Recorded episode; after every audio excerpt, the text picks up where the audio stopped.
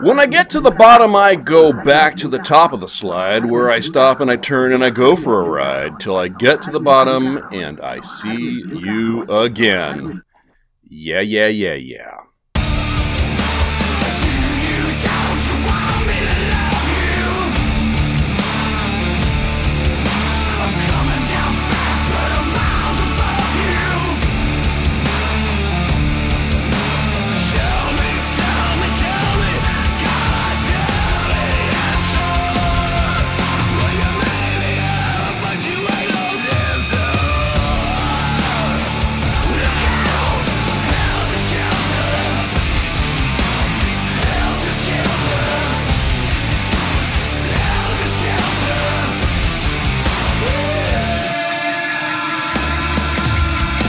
All mean, you ask? Subjectively, well, I suppose it could mean anything. Objectively, probably nothing at all. Not a gosh darn thing. But where's the fun in that, you silly gleep? Some people believe they can see the future in tea leaves, while some believe they can predict mental traits by observing the lumps on your noggin. Now, Charles Manson planned to destroy the world and then rebuild it again using only a Beatles song, a novel written by that Starship Troopers guy, and a whole lot of drugs.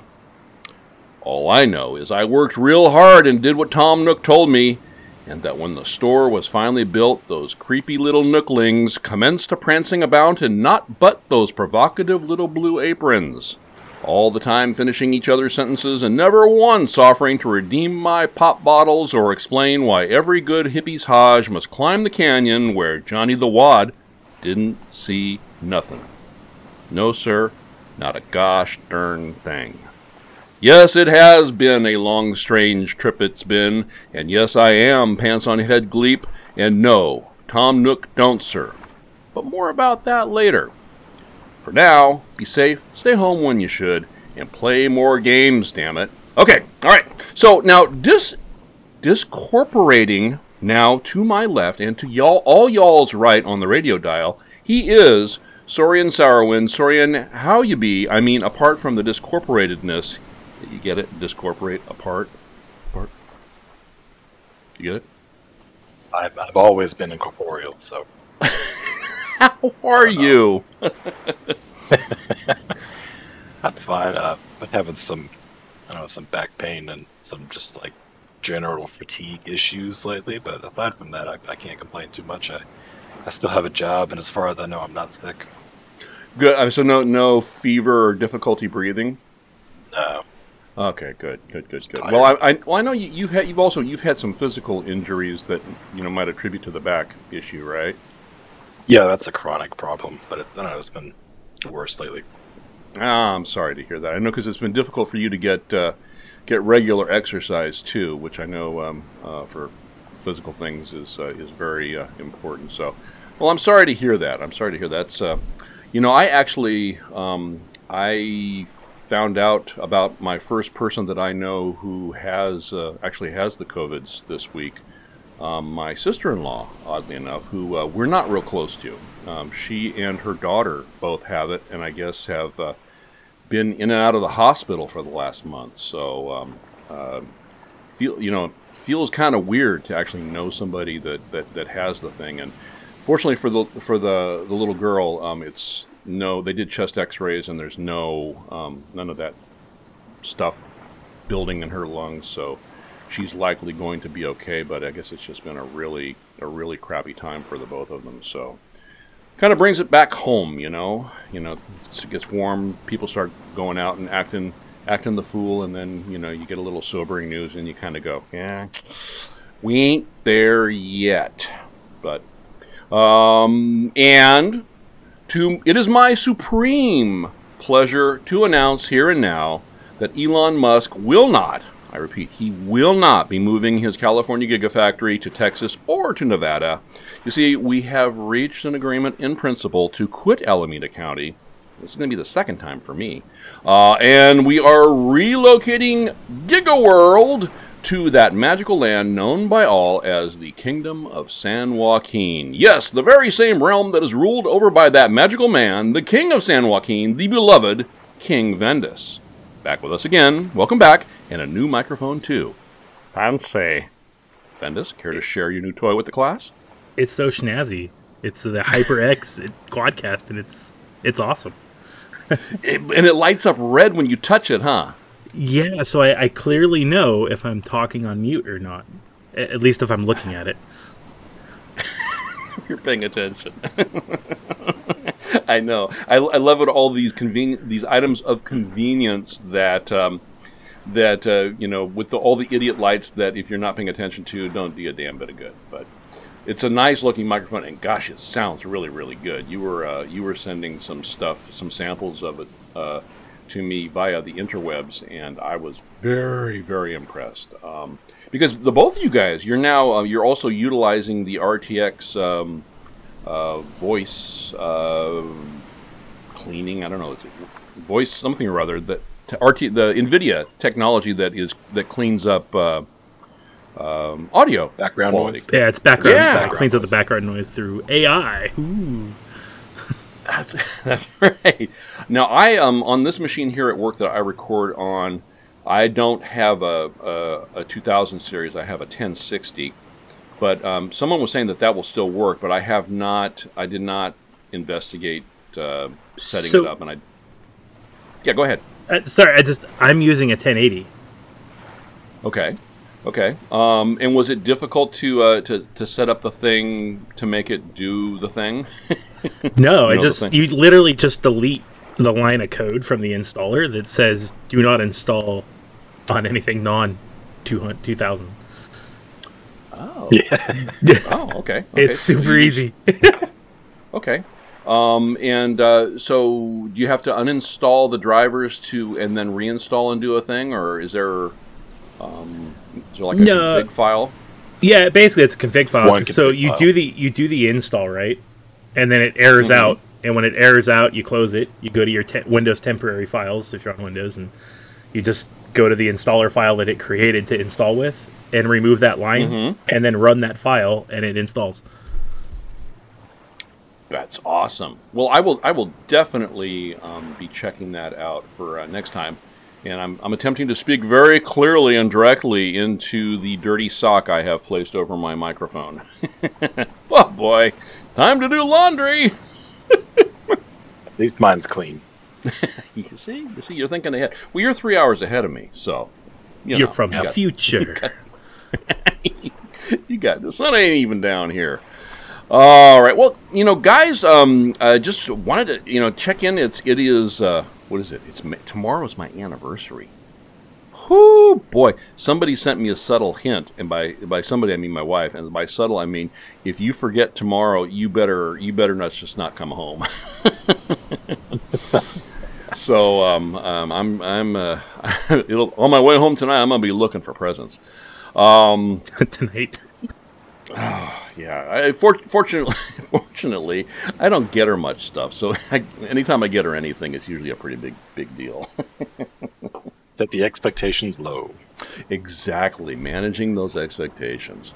Uh, no, I think we'll probably just find some place nice to get some takeout for dinner, um, and uh, Yeah. and you know do that, and maybe uh, we've been watching. Um, we're we're not much uh, television watchers, but occasionally we'll get on a on a on a tangent, and right now we are watching uh, old BBC spy drama stuff. Um, I don't know if you remember a couple years ago there was a movie came out, uh, Tinker Tailor Soldier Spy, uh, with Gary Oldman and uh, Benedict Cumberbatch and a couple of other um, uh, folks you might recognize. Oh, uh, what's his name? Um, oh, crap. Um, Bane, who the guy? Uh, Tom Hardy. Tom Hardy was in it too. It's just excellent, excellent. But uh, fun movie, but not if you haven't read the books or seen the BBC series because it they they cram the whole thing into like two hours, and it's on the BBC series it was almost eight hours. So it's it's um, you got to kind of have to know what you're watching, uh, otherwise it's just not going to be real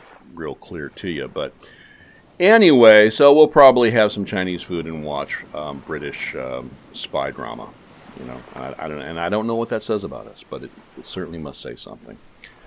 Um, so anyway, I was just thinking, you know, uh, just checking a little bit. Uh, you know, anything new that has happened since the last time we recorded? What's the weirdest thing that has happened to you since we last recorded? Because, you know, that's where I'm going. Um, and uh, yeah, so um, you know, Sorrien, you care to lead us off? Hmm. Weirdest thing that's happened to me. I guess the, the weirdest thing I've seen happen in general lately, aside from Georgia reopening way too early, which is terrifying. Yeah. Um, let's see the the Doom Denuvo anti cheat issue has been interesting. Yes, yes, and and, um, and what has? Can you tell us kind of what the purpose of that? Because I wasn't aware of that, and you just had mentioned it before we started recording. But what the purpose of that is, and then what in reality it's actually doing. Sure. So, that basically they've added a anti-cheat software, kind of like people are probably familiar with in some ways, um, like BattlEye or Easy Anti-Cheat stuff like that. But the purpose of it is to eliminate cheating from the multiplayer mode in Doom, in the mm-hmm. hopes that they can, you know, get things back to how they were at launch, hopefully, and not the nightmare that it is now. I guess I don't know. Allegedly, I, I hadn't really seen anyone cheating in that in that multiplayer mode, but I didn't play it a ton either.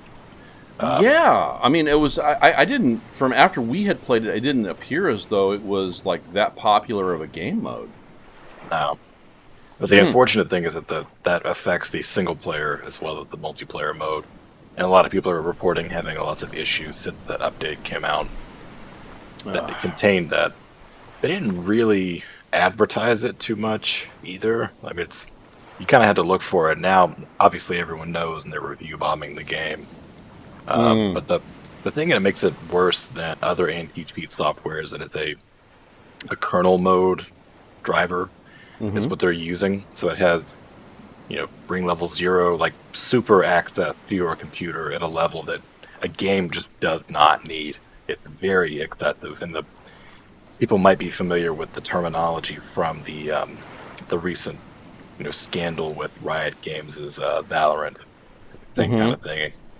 Like that, there's you know it, with Riot Games, it starts when your computer starts, and this allegedly they don't mm. have to do this. They just say that they are. I haven't confirmed it. Um, mm. Allegedly, it only starts with the game and stops when the game stops. But there's nothing there's nothing stopping them from not doing that necessarily. Like they they have access to do whatever they want after you after you install this thing. Mm. Mm. It's, it's, way too much access. It's like it's like bringing a nuke to a gunfight. It doesn't make doesn't make sense.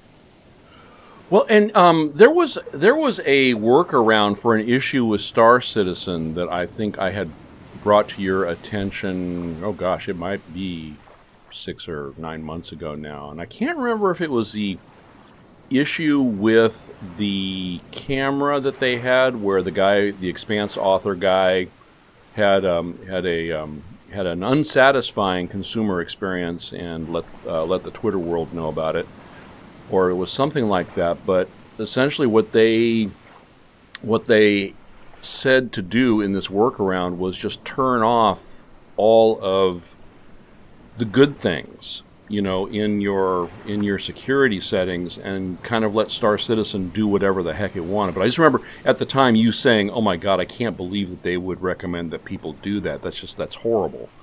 I think um, those were two separate issues, but yes, you're absolutely right. You should not turn off your firewall settings to play a damn game. It's ridiculous. Yeah. Okay.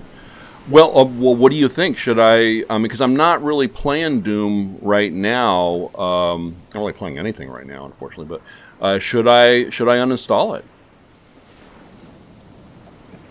I think it only installs once you launch the game. So as long as you don't launch the game, you should be okay. Mm, okay. I mean, I'm just I'm just wondering if it's a, a thing that if I'm not going to play the you know because I'll forget you know because um, I'm I'm old and my my my, my head chemicals are wrong. uh, but you know if well I mean uh, that's fine. I mean as long as it's not it's not putting something in there that when I launch Steam, you know, it's um, you know adding in all the happy fun time. Uh, here, let us help your game boot up faster stuff.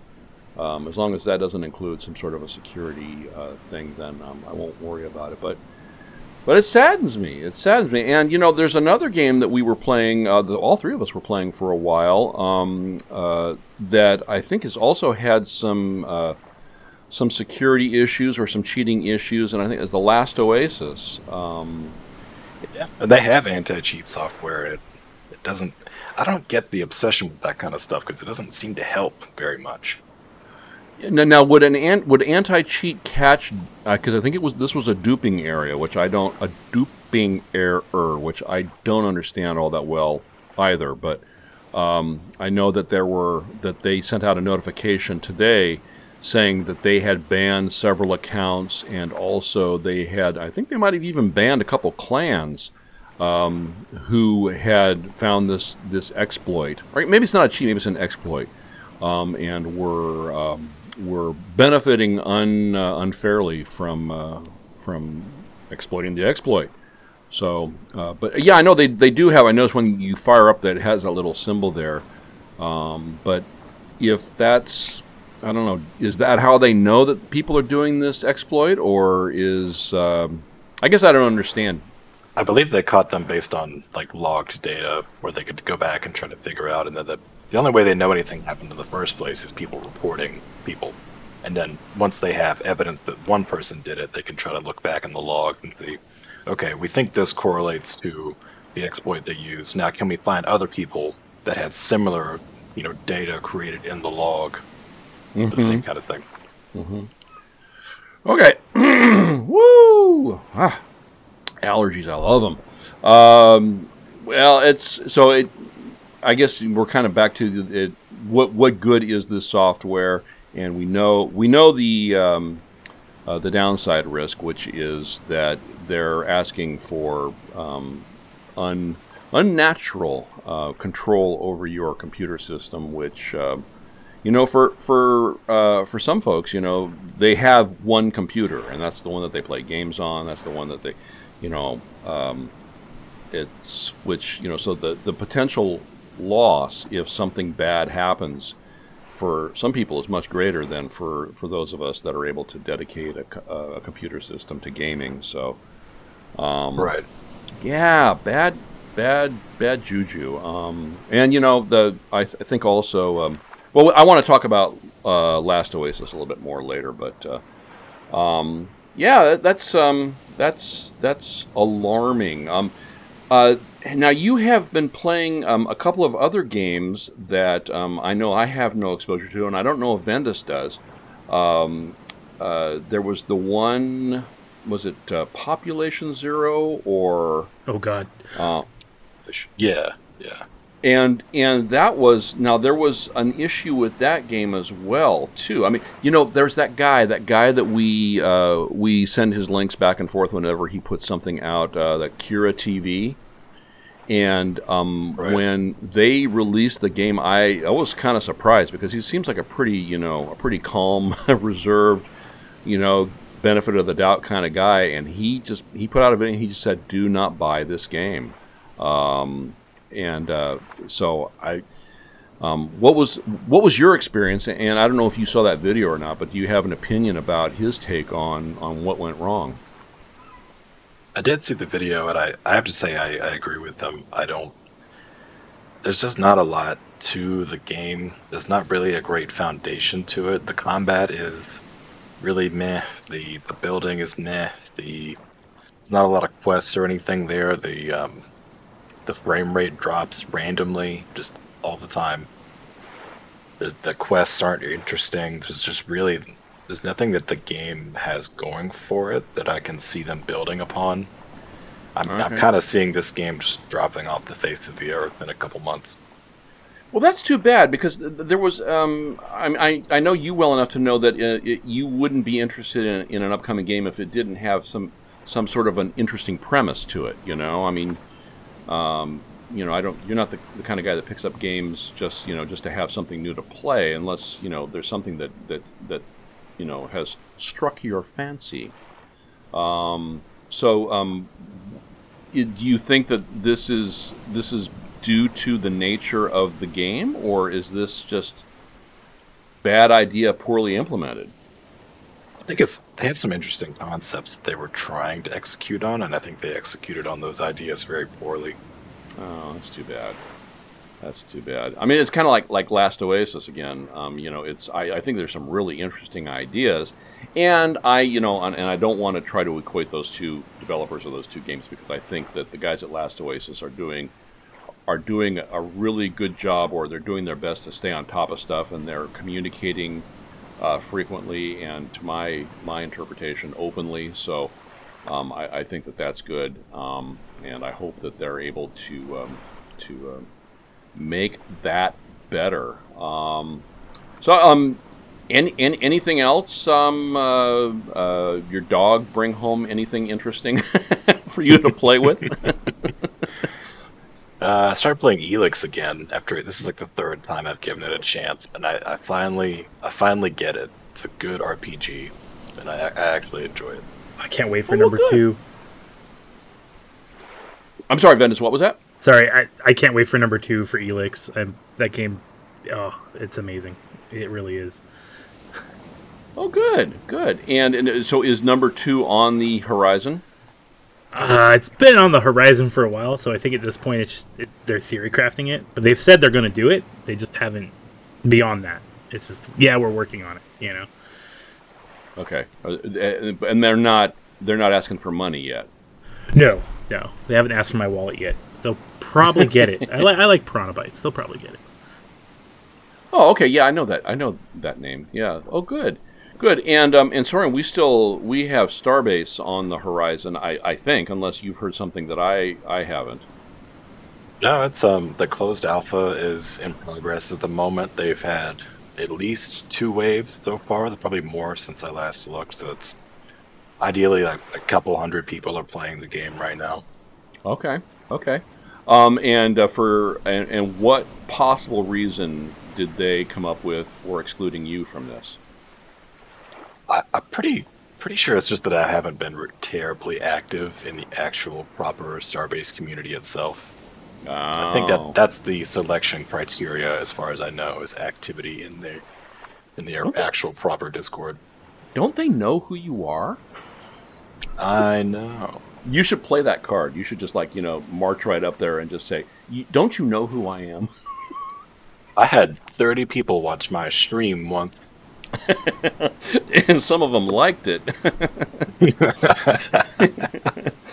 oh, that's fine. Well, yeah. So I mean, I know that we're. Um, uh, I know you're extremely interested in that game, and and um, uh, how you've described it to me, I'm I'm also um, I'm definitely interested in uh, giving it a try because, you know, it's I hate to say it out loud with, with words, but it could be that you know Last Oasis isn't going to turn into the you know into the everyday driver that we had, or at least that I had hoped. You know, sort of the um, the uh, uh, the Eve clone, but you know, different time, different place, different mechanics. Um, something that you would get invested in and have a large group of uh, folks that you are uh, playing with. Um, so you know, it could be that that's that's not in the cards for that game, and that's fine. I mean, these are all unreasonable expectations that I tote around like uh, like a two dollar suitcase. So I'm definitely you know. interested in making emergent gameplay one of the primary drivers of the game. Mm-hmm. But yeah, I'm, I'm missing the same thing right now. I really don't have a daily driver game right now. Right, right. I mean, I love um, I love uh, Deep Rock, Deep Rock Galactic, which is released. Um, it's it's a fun game. It's a fun game if you assuming you can get a, a, group of people together. It's also you know you can kind of you can solo it and have a good time. Um, uh, Just ask Dampier. oh, you, you you summoned the phlegm god. um, no, uh, it's you know, but you know, it, again, it comes up against that thing. There's there, we've got several of these games that are a lot of fun, but you've got a, a cap of four players at a time and um, it really, um, you know, it does it, it shouldn't make as big a difference as it does because, you know, a, a lot of I think our group, uh, you know, we we game usually together on Friday nights, um, and uh, you know, the what do you want to play question becomes very difficult when we have you know six or or seven extremely charming and um, uh, funny individuals in chat who all want to play together, and we end up um, we, end up you know trying to figure out uh, you know something to play that everybody wants to play. So. Um, you know, Probably the best answer to that has been Planetside 2, and it, I think it's a couple reasons. One, it's it's something we can all pretty much, at least most of us, can get into. And the the second thing is like, unlike Star Citizen, unlike a bunch of other games that you could you can play with an infinite group if you really want to. Um, Mhm. It doesn't take an additional 30 minutes per person we add, mm-hmm. and I, or even I would say even Destiny. There's still a lot of games like that where you're like, oh, we got another person, we better you know wait 20 minutes for them to get set up and, and get in with us. And it, Yeah, it it- just it gets really frustrating. it shouldn't be that hard, you know, especially for a game like Destiny. You know, it shouldn't be that hard. I, I think we haven't, because we haven't, at least I've not been present when we've had this come up in Deep Rock. Um, but I believe if somebody comes in, if you have room in your group, they just pop in right wherever it is that you are. Yep. Um, it's not a it's not a question of oh well we already started you got to wait until we're done or because what what game was I think you do you do reach a point in the level where you can't add anybody else or maybe that's uh, maybe I that's think not we true. got someone right at the very end one time. I, I think you can do it whenever you want. I think you're right because I think we had Grit come in right when the um, uh, when the escape pod came down, and he just kind of hey thanks guys Yeah, pretty much. yeah so Vendas you you play Deep Rock Oh yeah, I love that. I play the scout a lot. do you okay okay um, yeah it's I, I I really enjoy it and um, so I, I'm I'm looking forward to playing that some more but anyway Vendas um. What's new with you? What's the weirdest thing that has happened to you since the last time we recorded? Now, we uh, we did miss you uh, last month, so it's been two months, Vendas. I'm expecting something exceptionally weird out of you. and remember, you have diplomatic immunity, so Oh, that's free. right. I'm unincorporated. Yeah. but, well, I can't remember if the last time I recorded with you guys, if it was, did my dog bring me a possum? No, So- no, yay! Funny story. Interesting thing. we're, we're outside, um, just hanging out, you know, because that's all we can really do with this COVID stuff. And my dog's going crazy at this. Like, we have a bathroom on the outside of the house, you know, and there's like a little sink there and like a dresser drawer thing. And uh, dog's going crazy at the dresser drawer. I'm like, get off the dresser drawer. Well, when I pull her back, I see a, a rat tail, you know, come flying out, and I'm like, oh my god! And I look, and she's got a baby t- possum in her mouth, and it goes flying across the yard. And my wife screams, and now I'm trying to hold the dog because the dog wants to go eat it, right? And then my two year old is like, oh, what's that? I want to go play with it. Yeah, it was pretty entertaining. So, so like, did the possum squeal as it flew across the yard? You get that nice Doppler effect, you know, the hee. No, I think it was pretty dead by the time it started flying. My my You dog. could, you could, you could have said yes. You could have said yes. Well, I was gonna say admit- Hold on. I was gonna say there was blood spraying when it went. though. Oh, awesome! well, no, I mean, it, I got blood on my shoe, and I was like, well, I never had possum blood on my shoe. That's really weird. so you go into town and you know sidle up to the bar at the saloon and go, "Yeah, I had to kill possum today." Pretty much. and, and since then, she's brought three of them to my wife, and my wife is. Uh, anytime the dog comes to her right now, she, my wife is like, "No, go away, go that way, go away." Well, that that is fantabulous. That is fantabulous. Um, and you were saying that that uh, your dog is a new dog, a relatively new dog. Yeah, I think uh, four-ish months, maybe five. Yeah, Okay, and is she still a puppy, or is it a full-grown dog that you took on? she's on? a year, so oh, but but she was a stray they think before like because she's a pound puppy oh, okay, and uh, oh, okay. she clearly it's been i feel like i'm training a, a large puppy because she has no like she still has puppy bite she still is a puppy Oh, okay. well, good, well, good on you for for um, for getting a getting a dog that needed to be adopted and Oh, taking always. her into, in, into your home. That's that's fantastic. All my dogs Um, have always come from the pound. that, that that's a that's a that's a beautiful beautiful thing, man. Beautiful thing. Um and uh and well, I don't know how you would top that, but um uh, and nothing nothing of interest uh, going on in the kingdom apart from you know um, uh, Giga City showing up here uh, sometime soon. Um, you'll you'll you'll recognize him. He's sort of the odd, flat faced looking guy with the, the the wife and the child with the very strange name. And a car in space. So and a car, and a car in space. So, yeah, I mean, I, I think I think we have good times ahead here. Um, um, any anything else? Uh, particular? I mean, we're going to get to games. Um, Oh, non-gaming? here in no, no, no, no. We're, we're going to get to games in a second here. Uh, I just want to make sure that you didn't have anything else, like you know, you had been visited by aliens, or um, you you know won a contest and now you have free natural gas for a year, or something like that. No, I can dream for those things. Well, I don't have natural gas. My house is all electric. So I, with my luck, I would win the natural gas thing, and then I wouldn't use it. Yeah, I, I know, I know. As I got a, a natural gas bill that was like some just astronomical amount, and uh, we have solar on top of our house, and um, and the missus said, "Well, this can't be right because we have solar." And I said, "The furnace, the furnace is not solar, honey. furnace burns natural gas." And she's like, "Why?" Why? you, you know, I wish I had gas though, because I hate cooking on electric. Like, I, I wish I had a gas stove. Uh, so most of my cooking, when I do cook, usually it's the wife, but when I cook, is out on the barbecue because it's gas.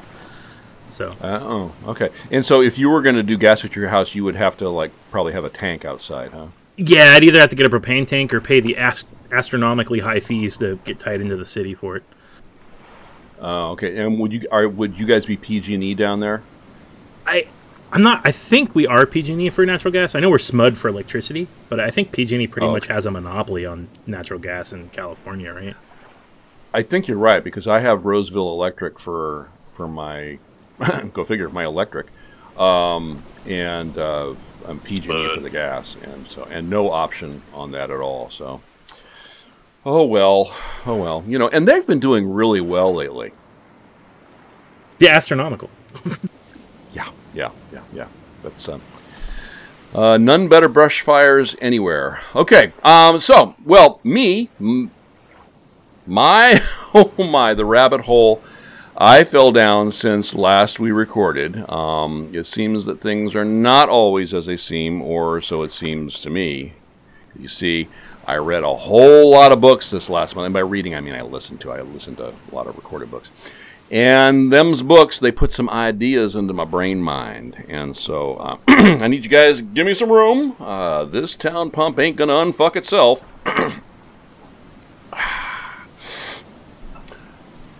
On April 19th, 1943, Swiss scientist Albert Hofmann, working then for what is now known as the Novartis Pharmaceutical Company, took the world's very first intentional acid trip. Now, Hofmann had first synthesized lysergic acid diethylamide, we're just going to call it LSD, uh, some five years earlier while researching a new respiratory circulatory system stimulant medication.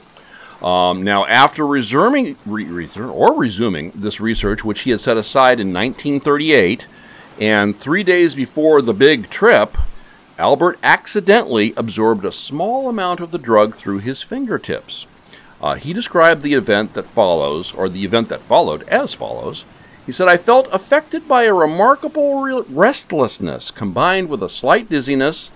At home, I lay down and sank into a not unpleasant intoxicated like condition, characterized by an extremely stimulated imagination in a dreamlike state with eyes closed, for I found the daylight to be unpleasantly glaring, I perceived an uninterrupted stream of fantastic pictures, extraordinary shapes with intense kaleidoscopic play of colors. After some two hours, this condition faded away. So, of course, being a man of science, three days hence, Al intentionally ingested a significantly bigger dose, and then he went for a bike ride.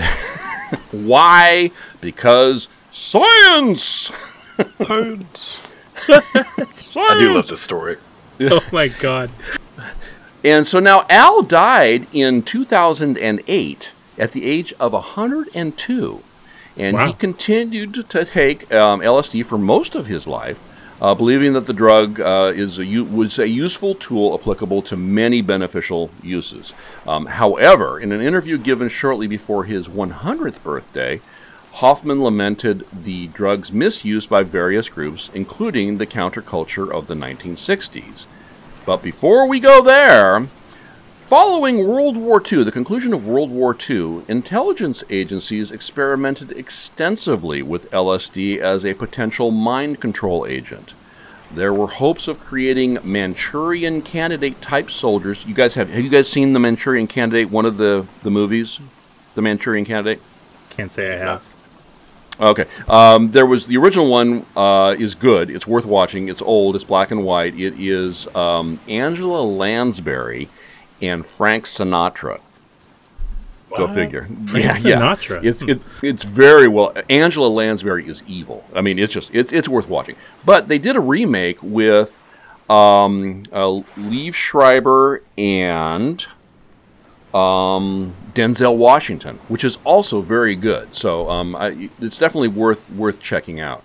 Um, so anyway, the idea of a Manchurian candidate is, is a it's a uh, a soldier or an agent or somebody you can program um, to do a thing, but not realize that they're actually doing it. Um, and then once they've done it, that they forget what they've done, and so you have sort of this perfect weapon. You you have this uh, person that um, has the skills to get in and do a thing, but they don't have the self awareness during this time to not do it or to realize who it is ha- that has instructed them to, to do it. So um, it's uh, anyway.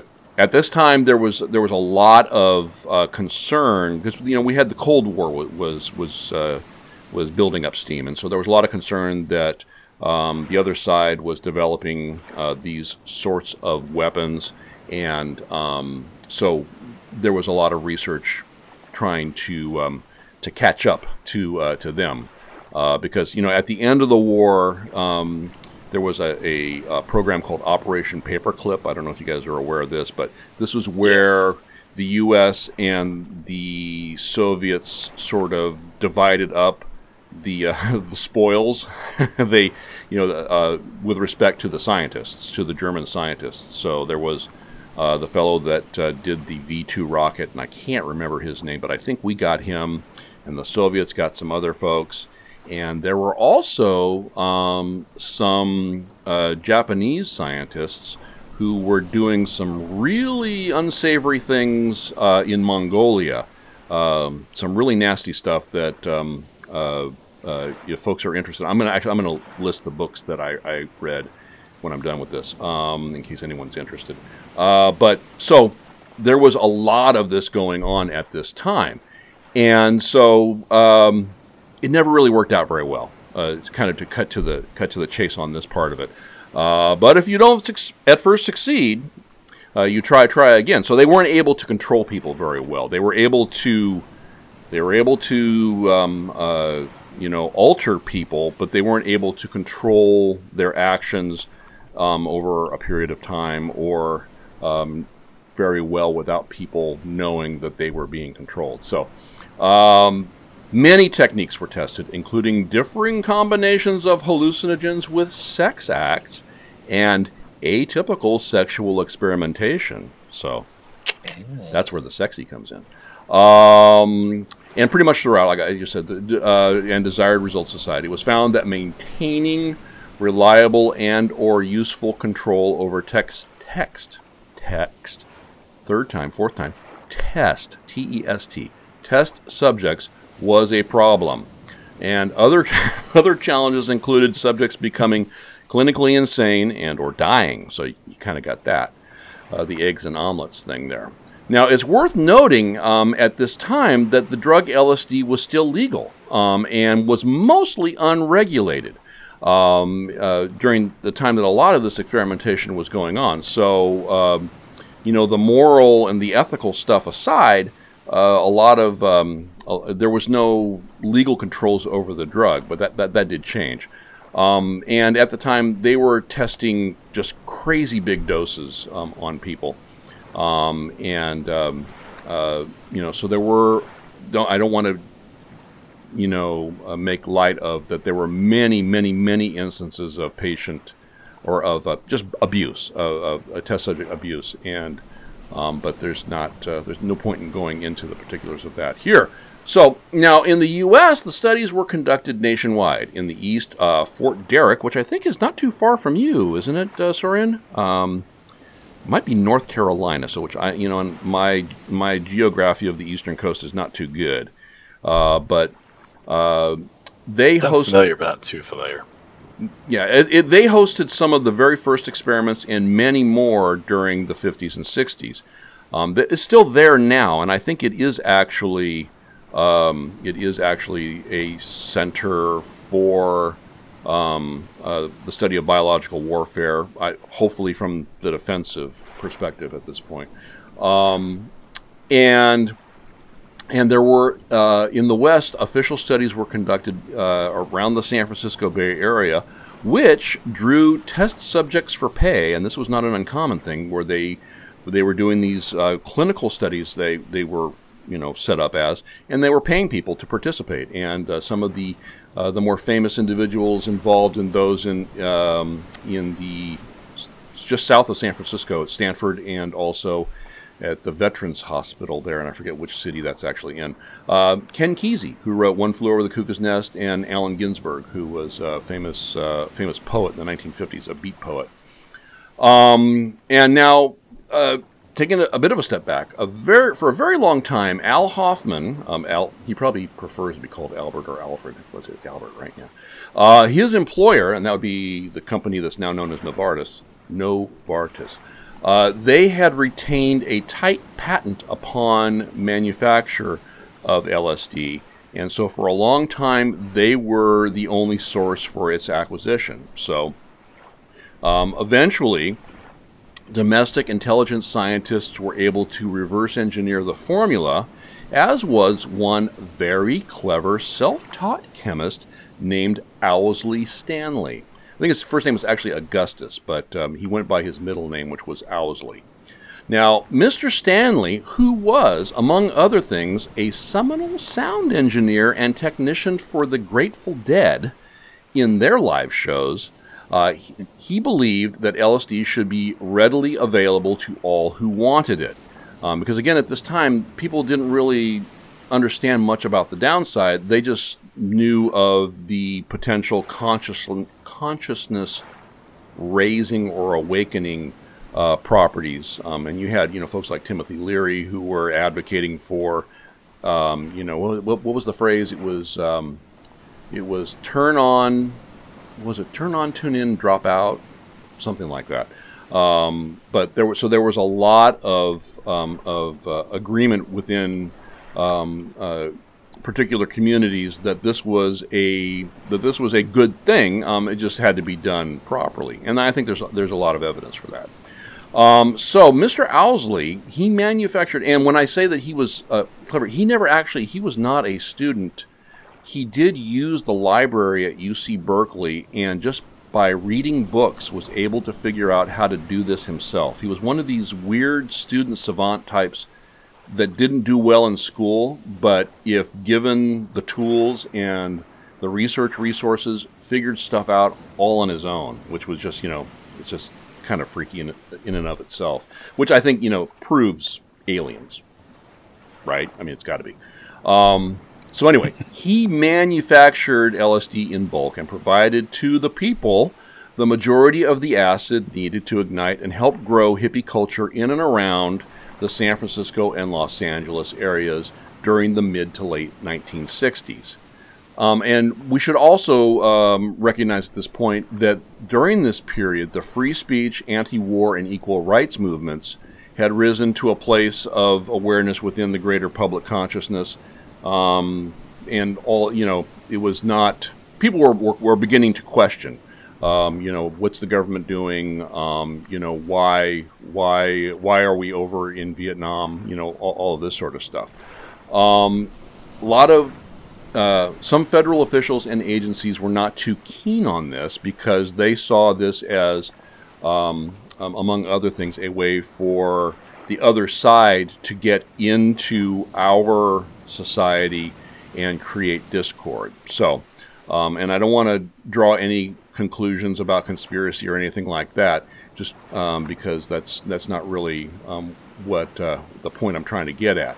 Um, but I will say that some have argued very persuasively that the countercultural movements belonging to first the Beats in the 50s, then the Freaks, who originated in Southern California, um, very interesting story there. Um, uh, they were sort of proto hippies, and uh, uh, very interesting the way that that particular social group developed. Um, uh, particularly around uh, the music of Frank Zappa and the Mothers of Invention back in the uh, in the mid '60s. So, very um, very interesting stuff there.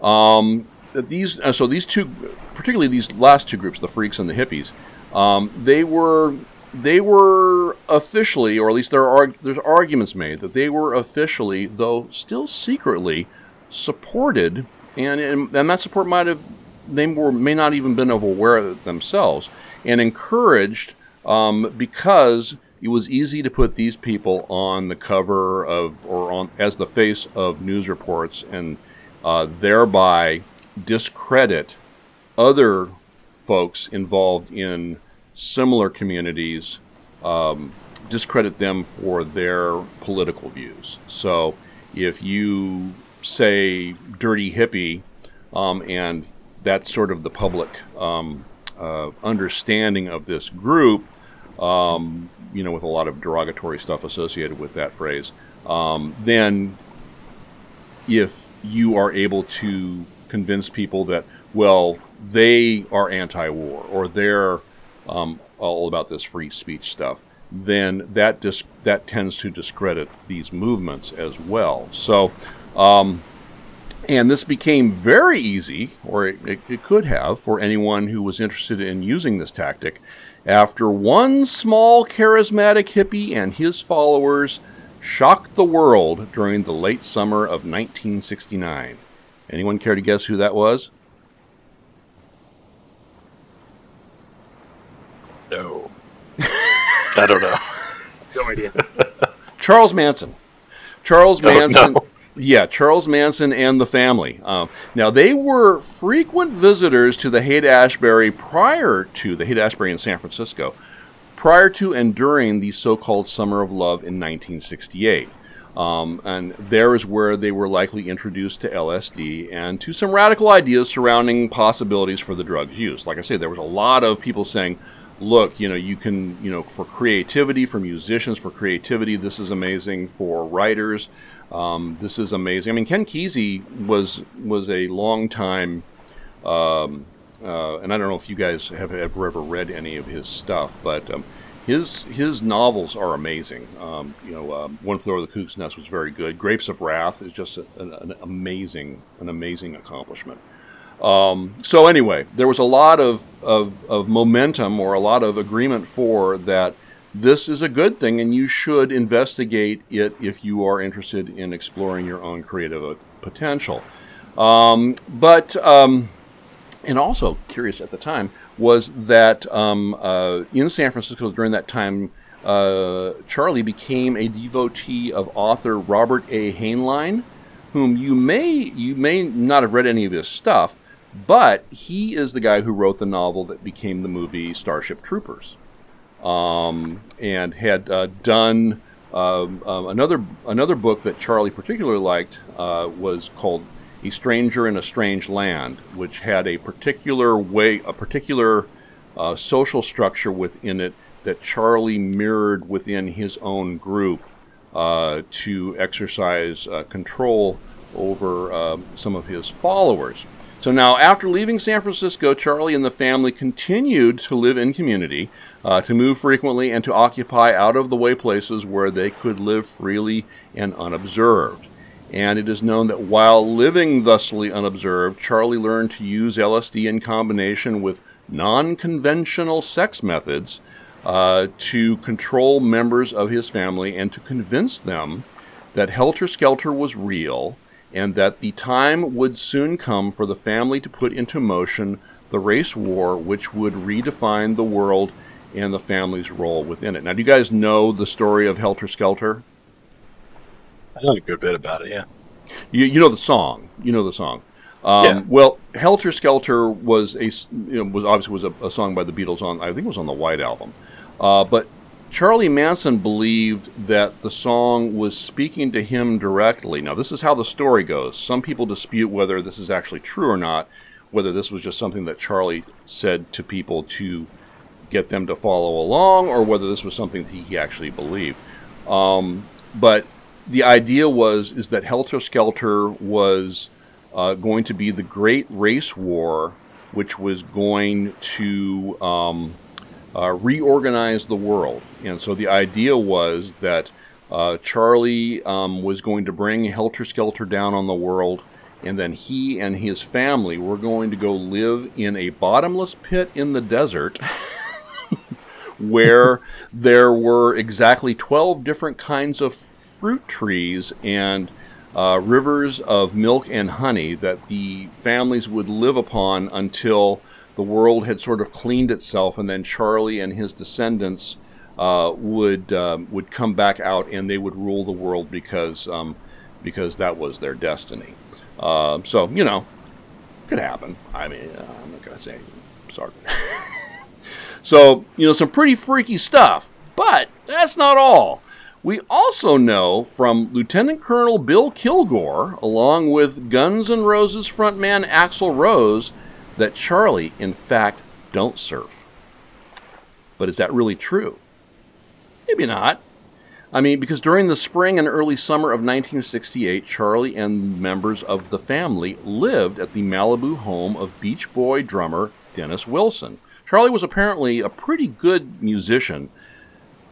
People say that he was actually not very good. Um, you know, people that uh, don't want to um, don't want to talk about it, but apparently he um, he fit in rather well with uh, with several of the musical groups, or he had relationships and he would jam with several of the musical groups that um, uh, you would recognize the names of.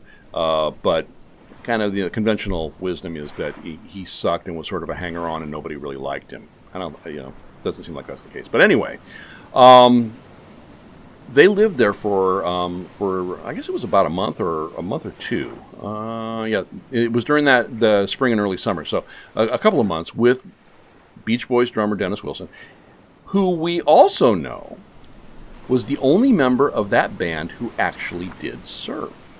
Now, to bring this all back around, uh, Tom Nook is Charlie Manson. I don't know if you guys knew that, but that, that is true. And if Charlie don't surf, then how do we explain how it is that Tom has brought us to and keeps us on this magical island using only unconventional, partially clad characters and hallucinatory anthropomorphic abominations? How? I'll, I'll tell you how. We explain this by accepting the counterfactual. Tom Nook don't surf.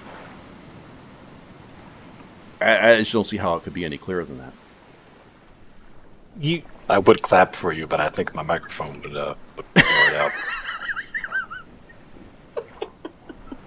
Yes, I did spend some time on this. I was Yes, gonna I'm say I, I'm not proud of it, but I did, it seems very thought through. and I couldn't. I couldn't stop. I couldn't stop thinking about it. But anyway, so uh, the um, uh, the books I just you know give a shout out. I mean, and uh, the first, the, probably the most im- uh, important book here uh, was it's called Chaos: Charles Manson, the CIA, and the Secret History of the '60s by a guy named Tom O'Neill. Very interesting story. Um, if you are at all interested, I highly encourage you to listen to his interview um, with Jim Rogan or Joe Rogan on the, on the YouTubes. That's in like a two and a half hours or so. It's it's guy is fascinating, fascinating story of the guy, the writer, and his journey in writing this book. It took him 20 years to write this book. Um, just Wow. because it kept getting weirder and weirder and weirder. It started out as a 5,000 word, three month project where he was just going to commemorate the 30th anniversary of the um, Tate LaBianca murders, um, and uh, you know we just passed the 50th anniversary, so which is when um, uh, Once Upon a Time in Hollywood came out. Um, so that was like in sort of associated with the 50th anniversary. But um, very, very interesting story. This guy was, you know, for 20 years was couldn't couldn't put it down, and uh, he suffered uh, a, a, lot uh, financially um, uh, for doing that. And uh, but I think uh, he certainly he has he he is he is pr- I think he is proud of this, and he should be. Um, another book that I picked up and read, uh, Poisoner in Chief, by a guy named Stephen Kinzer, and he's a he's a college professor. I don't know which university he teaches at, but uh, Poisoner in Chief is about a guy named um, Gottlieb is his last name. Is it Seymour or Simon? Anyway, this was um, if you're interested in you know the darker, uglier side of uh, those experiments I was describing, that's that's a good book to check out. And then there's just this really weird one by this really weird guy. Um, uh, weird scenes inside the canyon, Laurel Canyon, covert ops, and the dark heart of the hippie dream by a guy named David McGowan. Um, and um, him too. There is a um, uh, there are a couple of good interviews with him on the internet um, on YouTube. And uh, so if you're at all interested, uh, check that out. And then I am I'm currently reading Stranger in a Strange Land, uh, which was the book that Charlie liked uh, by Robert Heinlein. Um, so that's um, that's all that's also a thing to check out if you are at all interested. Thank you for uh, for indulging me in that. That was um, that was uh, that was fun for me. I got mine. I don't know about you guys. Um, tiring. Yeah. get through. we got through it. Okay. So anyway, back to games because that that that's why we're of course why we're here. But um, last month we were discussing um, uh, last last Oasis, um, Killing Floor two, and then of course um, uh, the uh, the evil that is Animal Crossing. Um, and uh, since then, I haven't been playing a lot, unfortunately. But um, I did. Uh, I have played some more uh, Killing Floor with with Sorrien um, and uh, Zamp, um, and that's been a lot of fun. Um, we keep threatening to get um, uh, uh, Psycho, Psychophobic in. Uh, Vendas, do you have Killing Floor too? I was just checking. I don't. I feel like I do, but I think I barely played it. If um, if you don't have it, just add it to your wish list because it goes on sale and it's um, it's a lot of fun. It's it's um, it's a good FPS, um, and it's got it's got good humor, a, a, good amount of humor. I mean, it's it, it tickles uh, the particular kind of funny bone that Sorrien and I both have. Um, so um, I, do, I do understand that that kind of stuff is subjective. Uh, but and how do I you think feel about that, Gary Busey? Yeah, if you like Gary Busey, you can't not own this game. I have the first uh, one. I don't have the second one. Oh, get the second one. Get the second one.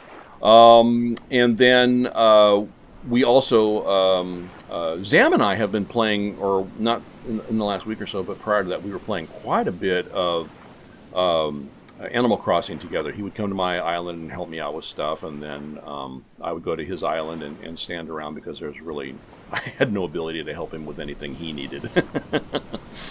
but because uh, Zam plays a lot of games um, and it's good. Uh, so anyway, um, and then lately the uh, Deep Rock Galactic uh, because you know danger, because danger, because darkness, because dwarves. That pretty much says it all. Um, and uh, I do want to check in with uh, with Evil Joe uh, regarding The Last Oasis because we had talked a bit about um, potentially. Rounding up uh, the wagons that we have and uh, signing on with one of the larger uh, clans, but that's been a few weeks, and I'm not really sure where that particular where those particular clans stand or what Joe's um, thoughts on on them are, because he was talking about starting a private server um, and uh, which I think would be would be fun. I think you know for that would eliminate some of the issues we have, and but uh, assuming that you could make the PVE interesting, um, uh, I, I, think, um, which I think is, is possible because I know there's a lot of uh, critters out there that we we haven't experienced a lot with, but I know like the big crabs, and I think there's some other things there like worms. I've had a few too many experiences with giant crabs, as a matter of fact.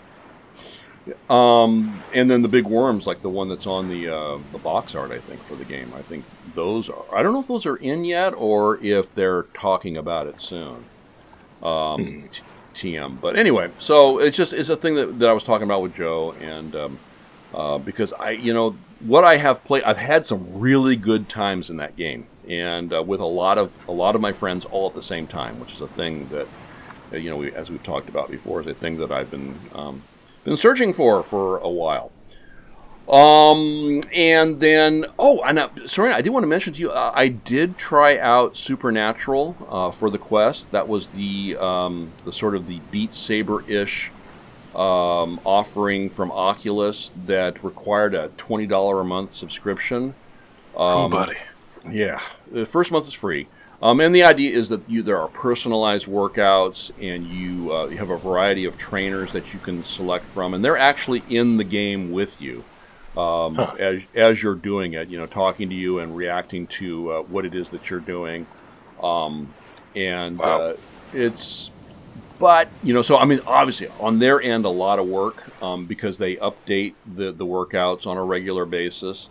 Um, they change them up a little bit, and um, My understanding is that they had a lot of their expense uh, had to do with licensing music, which um, you know I totally get, um, and nothing that I heard them play did I like. So um, you know, it's not it, it's not like Beat Saber where you can you know sideload your own stuff in. Um, so um, that was definitely a knock against. Twenty bucks a month was definitely a knock against, and um, for the most part, the game mechanic works really, really well. The visuals are very impressive, especially for the quest. Um, and um, I thought that the hitboxes were a little bit off, um, but that you know that could just be you know because I'm I'm I, I suck and I'm my joints are creaky, so I wasn't reacting fast enough. But um, yeah, I canceled my mem- uh, the subscription because it's just I, I can't do twenty bucks a month for that thing because I, I you know I played it you know half a dozen times at the most and and I was playing it primarily because I wanted to play it before the I had to start paying for it and and it's like if, if I have to pay a subscription for a game to get me to play the game, then that's probably not the game that I want to be playing. And I can get just as good a workout out of you know Pistol Whip or Beat Saber or um, uh, there's a couple of other things on Steam uh, for that do that that kind of thing uh, pretty well, I think. So. Um, and um, oh, and then I also I, I spent ten bucks and I got Quake Live, um, just because I wanted I wanted a Quake fix, um, and uh, um, and you know it's it's weird about that game. I love the sounds of that game. I love it when you get a hit. I love it when you when you get hit. The noises you make. I mean, I like I like playing as Orb, so I'm just like the squeaky eyeball on legs. Um, so uh, that has been, um, and it's it's a game I can play at work um, against bots, obviously, um, because all I, if something comes up, all I do is just put it on pause, and then I can come back an hour later and it's still there. So um, that's really um, that's really uh, useful for me. So, uh, but anyway, um, uh, uh, what have you guys been playing um, uh, apart from? Uh, uh, what the stuff that we've already discussed, and and uh, and what do you what do you like about it, and um, are these things that uh, that others of us should be should be looking at? I tried out Abzu just as a kind of a relaxing thing before bed, so I could try to just sleep a little better than I have been. And it's been working really well in that regard. And it's also just a, it's a very fun, chill game. Um, I also booted up EverQuest 1 recently, and I, I was having a little bit of fun with that. Just the, the classic nostalgia of it, because I'm, I'm of the age where I sat on my dad's knee while he played that, the original EverQuest. That, that was yeah. where I where I was at when that came out. Well, that's very cool. Um, have you gone into Gorgon at all lately? Not lately. I I know I should, but it's just something about it doesn't uh, doesn't draw me in right now. Yeah, yeah, I get it. I get it. I mean, it's it's. I think it's a good game, but it's also um, it's not it's not holding me really. It didn't hold me very really well after a month or so. So Yeah, The it's a good game, and I'm, I don't regret buying it. no, not at all, not at all. Well, there was that guy, that guy that was in charge of the, um, not the owner of the guild, but the guy that was kind of in charge of the guild. He was a bit of a dick, but you know. Yeah. Should have got rid of him. Yeah, he was. Yeah. Yeah. Should kick him out. So Vendas, what, how, why did you ruin Gorgon for everybody? I think Endgame ruined Gorgon for everybody. Like once everyone started getting to the 70s into the you know that 70 to 80 grind where it cost 300,000 for things and the grind was real. and and we weren't Yeah. big enough to go do like labyrinth runs and keep runs where you can really make the money to keep going. right. And we didn't have a consistent group on enough to do that, and so we were pugging into other guilds and other groups, and I think it just kind of made people just be like, eh, I- "I'm tired of the grind." But I'm definitely interested when their housing comes out and the husbandry and all that stuff gets added. I'll definitely be playing it again. Now, do you know are they going to be wiping at some point soon, or uh, well, I guess we know that they are, but we just don't Yeah. know when, right? Yeah, they, they- they've always stuck by that like, e- economic wipe, right? Will come Oh, but but skills you keep, skills you keep, but the um, for the most part. Uh, yeah, yeah, but the money you keep your brains, but you lose your uh, your you lose your clothes on your back. ah man. Like it's basically an item wipe. It's going to be an item wipe, right? And then you'll keep your skills, but with the disclaimer of unless skills drastically change between now and launch, right? Like yeah yeah. Right. Well, yeah. I mean, it's how much did we pay for it? I mean, I think I think Sorrien, you got it for really cheap. I, I think I paid nineteen bucks for it or something. I mean, Yeah, somewhere twenty, somewhere around there. yeah, Yeah, you, you can't beat that. I mean, that's just you know that. I mean, it's, if I never play it again, I've gotten you know my value ten times out of that. Um, but I do want to play it again. Um, definitely. uh, s- so Sorrien, um, uh, uh, anything else, or what? Can you can you describe it? Because I'm not familiar with this game. Um, Azu, is that what you said? Abzu. Abzu. ABZU. Oh, okay. And Yeah. what kind of game is it? It's um, it's like deep sea diving in this weird sort of sci-fi world. Um, it's really there's not a whole lot to it. It's very pretty. It's the, the art director who made Journey, and it looked a lot like Journey. Um, Oh, I have played that because I got that. That was on uh, Game Pass on um, on Xbox. I did play that. That was it was very like you say very calming, kind of like Journey. Um, very very calming and very um, very very beautiful, or yeah. lack of a. Oh, okay, cool, cool. You look at you look at fit while you're deep sea diving, and you, you go pick up little objects and try to learn more about this this weird world that you that you've dropped into. Uh huh. Uh huh. And it's not like uh, what's the other one where everything underwater is trying to kill you. Um, Subnautica. yeah. oh man, It's just like, look, man, it's like you know, die, re- restart, die, restart. It's like, oh god. no, I, you know, although um, it did, it was one of when I played it, it was one of the few games that did actually have support for VR, so it, it did have that going for it. So, There's a downside there why I have to I have to unplug my headset to get it to not start in VR. If I don't just if I just don't feel like it. oh, that's interesting. That's interesting. So even if you don't have Steam VR launched, it'll still go find the headset and and say, you obviously want to play me in VR. Yeah. Yeah. I, I don't know. I don't know. Usually you have to have two separate launching options to stop uh, stuff like that from happening. Huh. Interesting. They just have the one. And but they've also did they release a second game or just a, a big DLC? a second I believe game. it's an expansion. No, it's a Oh, completely that's all right. standalone game that's gotten a lot of interesting reviews. Because the company, Hmm. you didn't hear about all that drama? No, Not a lot. No. Oh man! drama? So the company, um, their the name of the company is eluding me right now. Um, but the company that made Subnautica, uh, Unknown world. Unknown Worlds. Thank you. They um, recently, basically, their lead story and sound designer guy um, had a tweet, and the radical people on the internet will just say uh, blew up the company for not taking uh, disciplinary action against him. So they ended up firing him under that, um, all because he did a tweet that was if you were sensitive, it would be offensive, right? Um, and they let him go in the middle of Below Zero, basically like, halfway through completion of the Below Zero storyline. Um, Huh. and so then they had to completely scrap their story, which they claim isn't because they let him go. They claim they were already planning that, but it's kind of weird that all of a sudden they're like, "Oh yeah, we're going to do a new story," because they brought in this other designer to help them finish the story, and they completely threw it out the window and started new. And the recent patch where they're showing it off the new story, I think they might have ta- made a turn for the the worst. Um, it, Oh. it was going in a good direction, and it's kind of weird now. Like they flip the protagonist. Like instead of instead of being the one that was up on a space station, you're basically now her down. It's weird. You're her looking for her sister when before you were playing as the sister. It- so it's really weird. Wow. Yeah, Interesting. Um, but it's fun. Uh, It's still Subnautica.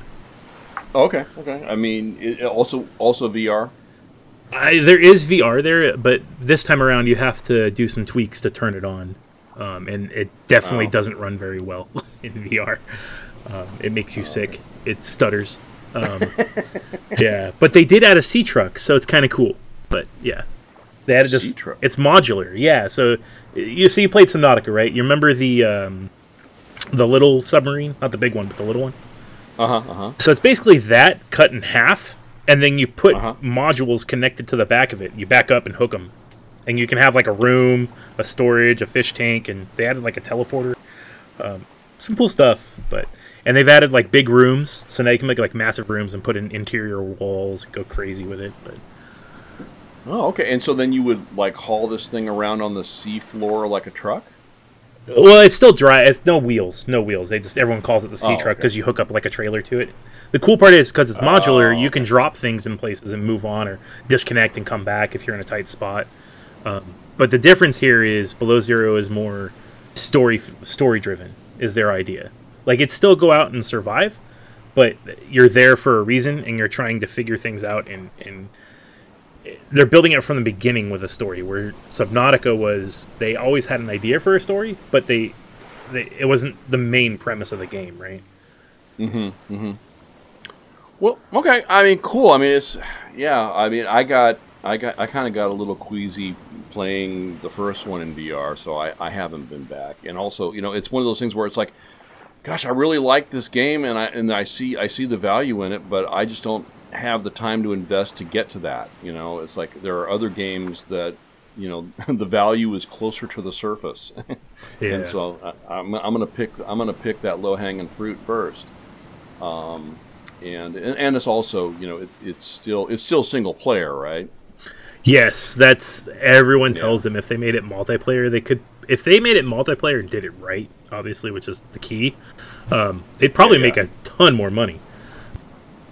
Well, yeah. Can you imagine like with your friends building like a, a, a you know an undersea city? I mean that would be so, cool. cool. And then you'd have those stupid friends that would would add panels and not watch the strength of the base, and then your base would like breach and have water, and there'd be stuff to do. And then you would be flying to New York to like beat up Tam in person. Tam. I like how we all just said it would be Tam that would do that. Uh, to be fair, he was the only person I could think, or the first person I thought of that lived far away from you that you would have to get on a plane to go, go thwomp on the head. Why did you do that?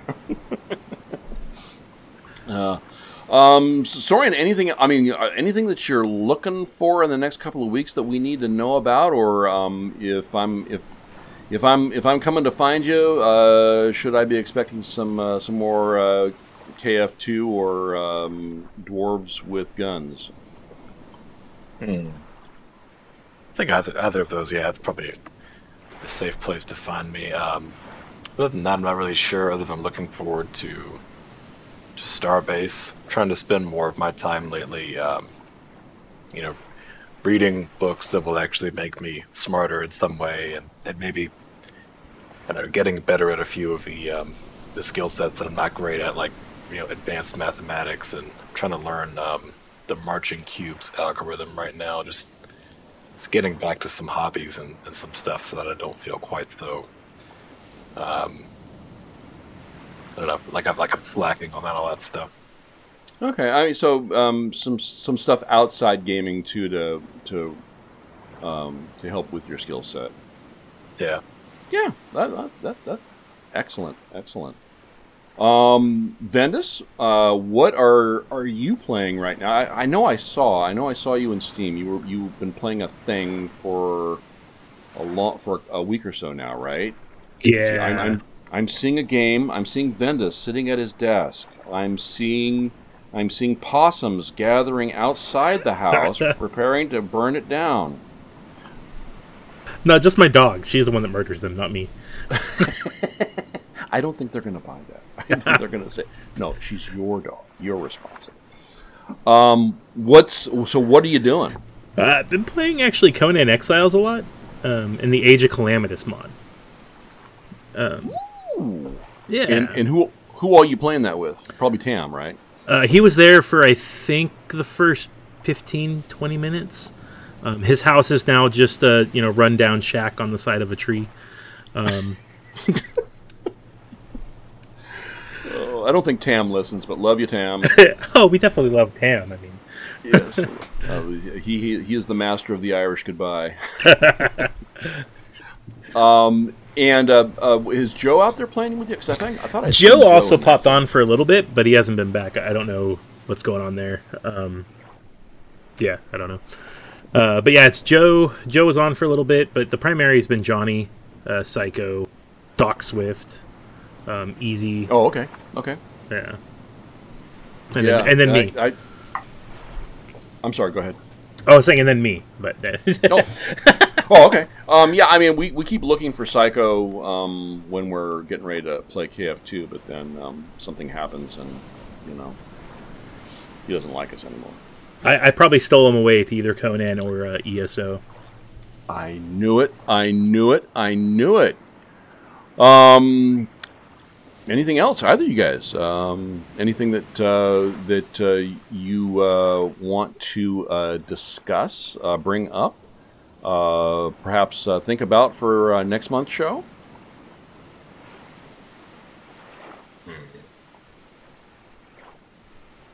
Nothing here. Did I, did I mention that Tom Nook is Charles Manson? Yeah, I'm, I'm curious about that. Tom Nook being Charles Manson. Like, uh, he seems Yeah. like a pretty cool guy. And there's actually a whole article out there where Nintendo had to come out apparently, and I didn't realize this, had to come out and say Tom Nook is a good guy, not a villain, because apparently the, the internet is just like he's bad. That's that's part of what inspired me for my little my little tale. Yeah, I mean, there's there, there's hate for Tom Nook out there. there's all there's plenty of hate, and whether it's deserved or not, I suppose that's uh, that's that's the fun for finding out on your own. Uh, but uh, Sorrien, you had threatened uh, to pick up um, uh, Jelly's uh, Switch and and give uh, give uh, Animal Crossing a try. Has that happened yet? Not yet. Not yet. Okay. Well, we'll we'll hold out hope. We'll hold out.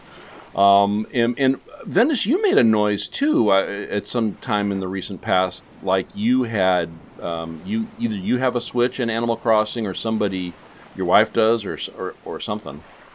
Uh, I do. I have Animal Crossing. I, I play with Doc occasionally. You do? Oh, okay, okay. Um, I don't uh, I don't understand why it is such a good game, but it is. You know, it's um, I- yeah, it's fun. It, the the It's- tough time is getting it, getting the Switch away from my wife because she plays um, uh, Pokemon Sword, I think, or Shield. One of the new Oh. Pokemon. She plays that all the time. Oh, okay.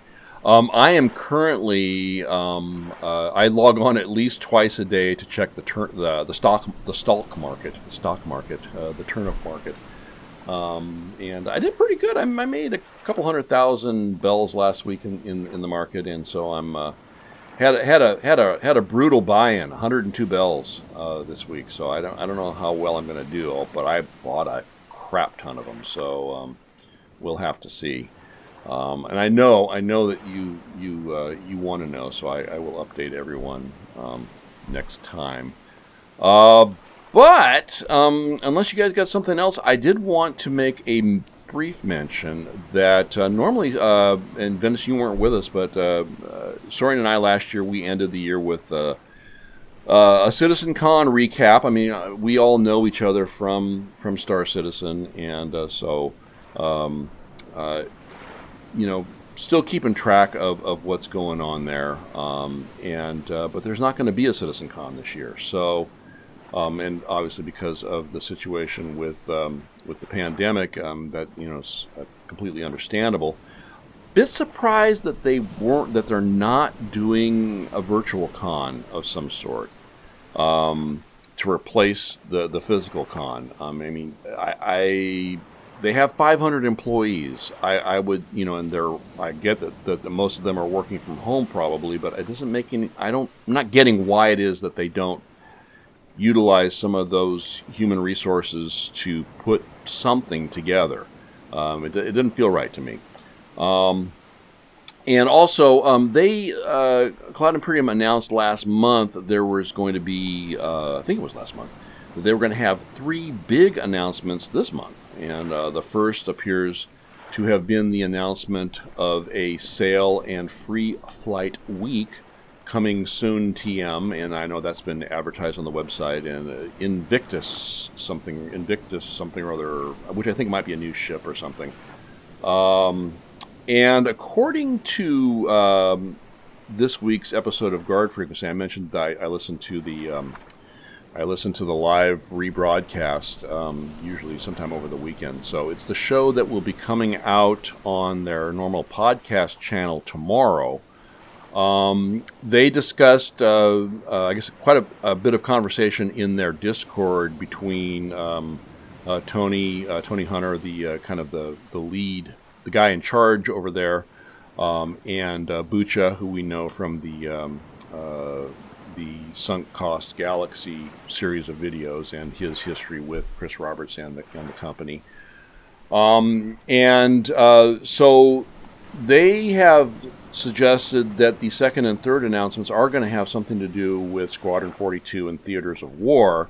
Um, first that Squadron 42, that the beta and the release of that one is going to be pushed out to a time TBA, so like beyond uh, beyond the viewable window of time.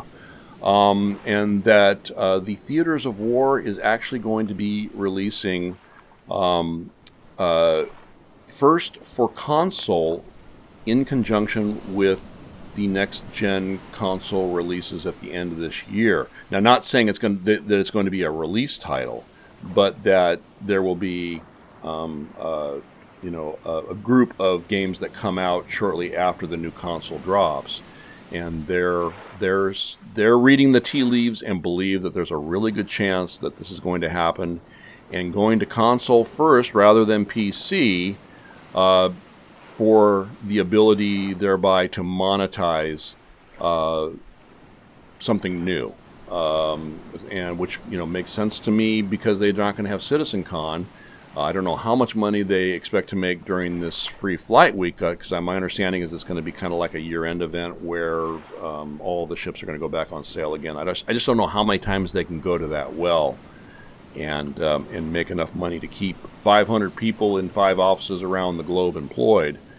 Um, and uh, but today, interesting, interesting enough, today, um, yesterday and today on Reddit, uh, it has become clear that the avocados are already testing theaters of war, and I assume this is on the PC. Um, and surprise, surprise, it's buggy and broken. Um, uh, at least that's the the the NDA break, obviously NDA breaking clips that I've seen posted out there. Um, looks a lot less finished than what was shown at CitizenCon last year. So this is just seeming really strange for me. So I know, Sorrien, you might know if you were going to push something to console, could you test it on PC first? Well, I mean, in theory, you can test a lot of it first, but if you're just going to pop it straight onto console without any real testing after the fact, uh, that would that would be insane. Okay.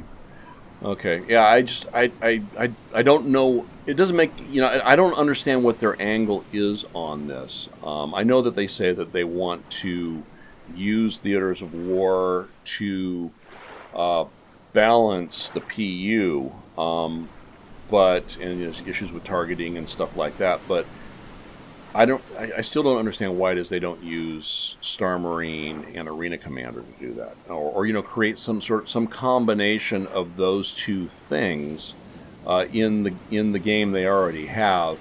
Um, if you need something where you're, you know, battling, in, you know, in ships and then on foot, ships and on foot, you know, you know, add a planet to Star to Arena Commander to that set of sim uh, sims to um, uh, create a, a, a, Planetside sort of situation. Uh, Planetside. Um, so yeah, I just it doesn't some stuff doesn't feel right, and um, you know I'm not I'm not saying I'm surprised or expected anything different, but I'm just I'm just sort of curious what you guys think might be going on, um, why you think that they they might be um, doing the things the way that they're doing. If you have an opinion at all, you don't you don't have to. I mean, this is stuff that I you know I'll listen to a.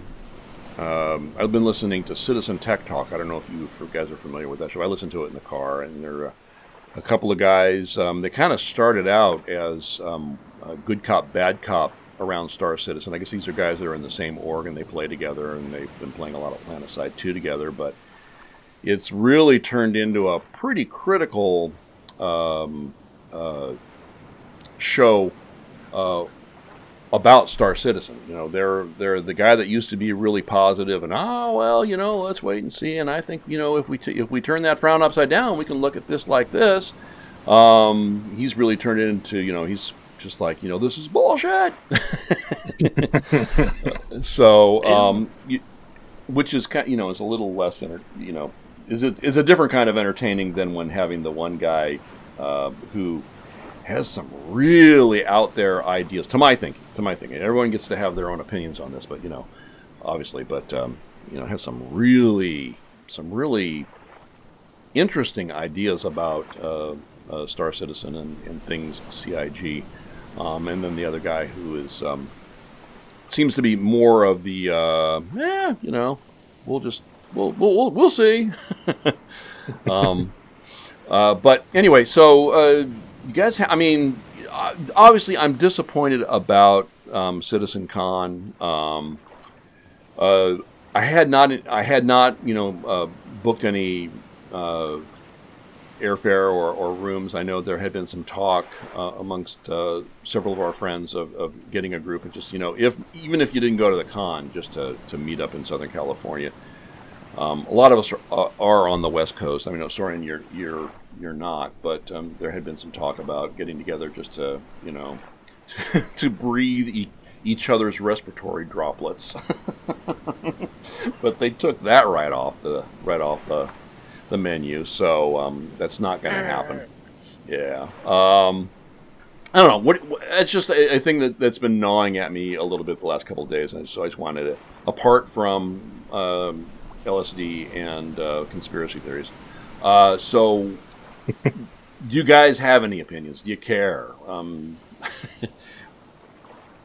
uh, at least on my part, no, not really. I'm, I'm kind of am over the whole Star Citizen experience. I think there's there's going to be better games with more promise that have some actual chance of coming out and being what they tell us they will be in the mm-hmm. same sort of genre, and I'm I'm following those and I think mm-hmm. that's a better better way to spend my time. That's just awfully healthy, don't you think? Vendas, Vendas, what do you think? What's what's a user? Uh, I thought when I saw Theaters of War, somebody convinced Chris Roberts to get on the Fortnite bandwagon. And that's what it's going to turn into. I wouldn't be shocked, but I'm very disappointed to be honest. I was I Star Citizen was that dream game, and I think it's going to just stay a, a dream game. Well, you know, we made a lot of good friends through it. You know, so I mean, I, I have no um, uh, I have no regrets at all. I mean, I wouldn't be doing any of this podcasting stuff or playing with you guys if I hadn't if that hadn't happened. If John hadn't come to me and said, "Hey." What do you think about Star Citizen? And I said, What's that? And he said, You know, the, it's the new game from Chris Roberts. I said, Who's that? and he said it's going to be like Minecraft in space, sort of. Minecraft space. Uh, yeah, and, and I said because I was playing at the time I was playing on John's Minecraft server, ah, um, and um, and uh, and I said, oh, okay, well, I'll, I'll give it. So you know, I mean, I, I bought a forty-five dollar ship, and then and then and then my wallet fell out of my pocket, and other things happened. but um, along the way, but uh, no. So I mean, it's it's all a good thing. It's just it's you know, I, I don't know. I don't know to, if I should feel um, sorry, mad, sad, you know, or or what because it just it for the most transparent development ever, I have no, I, I cannot fathom what's going on. You know, it's, Told it's you. just, I mean, yeah, there's no information. yeah. yeah. So, you know, that's all right. But you know what, uh, Citizen Tech Talk. If you guys haven't listened to them, I would, I would. They are. I can't tell. I believe they are for real. It's it's a little bit. It's it's one of those things that's a little bit over the top. So you're kind of like, okay, is this? Are you guys serious? I mean, is this? You know, but I think that it is, which makes it, you know, that much more fun. Um, so yeah, Citizen Tech Talk on the YouTubes. They do a show. They try to do one once a week, but they've had some gaps. Um, the one guy, I believe, is in the reserves, and so occasionally has to go off and play army. Um, and then the other guy, um, I, he's in some sort of uh, project management job. Uh, he's in Australia, and uh, so um, they've they've uh, they've made some major um, changes to their to their equipment and stuff. So they're they're very serious about doing this as a, an ongoing thing, and uh, um, you know I'm getting a lot of entertainment out of it. So um, I, I definitely support them in that. So uh, oh, on this. See, this is kind of in in the, the most recent show, which I think actually dropped this morning. Uh, they do an analysis. They present an analysis through which they determine that um, uh, the PU for the PU to release with 10 completed systems, um, and I guess somewhere somebody had posted something along on the roadmap or relative to the roadmap saying that they were looking at 2022 for release of the PU, and I don't know where. I have no idea where that came from. I haven't I haven't looked looked at it, anything up. Uh, but they said to to do that, they've done the maths, and because you know in Australia they do maths plural, um, and it is going to be impossible for CIG to do this prior to the year 2030. So that means in 10 years we will have 10 completed systems. It says nothing about any of the you know races or professions or any of the other stuff contained in the lore or the arc map or any of that stuff. But just 10 more systems in by 2030. Not to mention where are you going to get the money to fund that? But anyway, check But it out. You remember, you're- the, the procedural tools will make everything so much easier. So once you get, once you have ten systems, they can just automatically press a button, and the next ninety will come in on their own. Well, I think it's Control C and then Control V, right? Right, right. Oh, yeah, yeah, I know, I know. It's um, it's kind of funny because uh, I'm sure you guys remember at the end of every year. Well, and this stopped a couple of years ago, but at the end of every year, they used to say, "Next year is the year that everything is going to come together, and we believe that you all are going to be blown away." they haven't said that for the last couple of years, and you know, which is probably a good idea. Um, so you know, and This uh, time for sure. yeah, I, I guess, but you know, I don't recall the uh, I don't recall the poll they took where uh, everybody said, "Hey, yeah, can we have can we get planet Planetside 42? Can you guys do that?" But you know, they're gonna apparently they're gonna do Be it. better than But what we have now, at least. I oh, hopefully hopefully it will be. Um, yeah, but uh, yeah, you can you can go to the um, the Reddit's and and uh, see uh, some of the uh, the leaked videos. It, it does not it does not look good, but uh, but that's you know that's obviously woo obviously taken out of context and um, not intended for uh, for viewing by um, by folks. So you know you can't you cannot hold. I don't think it's it's fair to hold CI. G. I, I'm, I'm, I'm going to call them CIG. I don't care what they say. I don't think it's fair to hold them uh, uh, responsible or to task for uh, that sort of leaked material, um, but I do think that it still is indicative of, of things, of information. So there is that. All right, well, guys, um, you got anything else? Play Osiris New Dawn, and you'll be happy. Oh, okay, all right. I Osiris New Dawn. They just released, so they just released a lot of their. They completely revamped the game, so you have to play the experimental branch to really see what I'm talking about. But um, the revamp, they just launched a bunch of changes, and it's really, it's looking really good. They're actually delivering things. Awesome. I will keep that in mind. Uh, is Steam? I can put that on my wish list. Yes, you can. Yep, they're on Steam. All right. All right. Uh, Sorrien. I don't think I have anything else. Okay. Um, you uh, bourbon supply okay? I'm actually I'm out right now, but uh, I, I've gone through quite a bit in the past couple of weeks, so maybe that's not such bad. okay, you might be out on purpose for a little while. Okay, all right, yeah, yeah, been there, done that. Um, I'm, I'm now rocking the big out, the forever out. I don't know if I can do that, Uh, no, yeah, I'm not. Yeah, no. especially not during quarantine. God. Oh God, no, God, no, no. All right, well, um, we plan to be back uh, for our next show sometime in June. Um, if anything changes with that, of course, I will tweet a thing to the place about the stuff. Uh, but until then, I am still Pants on Head Gleep. He is still Sorrien, and he is still Vendas. Uh, this has been Tom Nook Don't Surf, brought to you by the fine folks over at the Pantscast family of shows, a wholly owned subsidiary of Gleeps Gaming Network, TM, where all our shows are double mask ugly. That's right, ladies, not to worry. If the first mask breaks, the halitosis still ain't got no place to go. Because we can't help it. It must be genetical and can't be because of the Monday's Mountain double onion rings from the last place in our zip code still delivering at this hour. And don't forget to take a look at our new show, LSD Pants, coming soon to a podcast near you. At, we, we're acid washed. oh boy. And please do be sure to go to gleepsgaming.fun for stuff and links, particularly the one you click on to come hang with us over on our Discord. Discord. Discord. Oh, get, you got any ranch dressing for my Discords? For, for the dipping Ranch. ranch where you can let us see your acid pants. Yeah! When you get to the bottom, you go back to the top of the slide. Stop, you turn, you go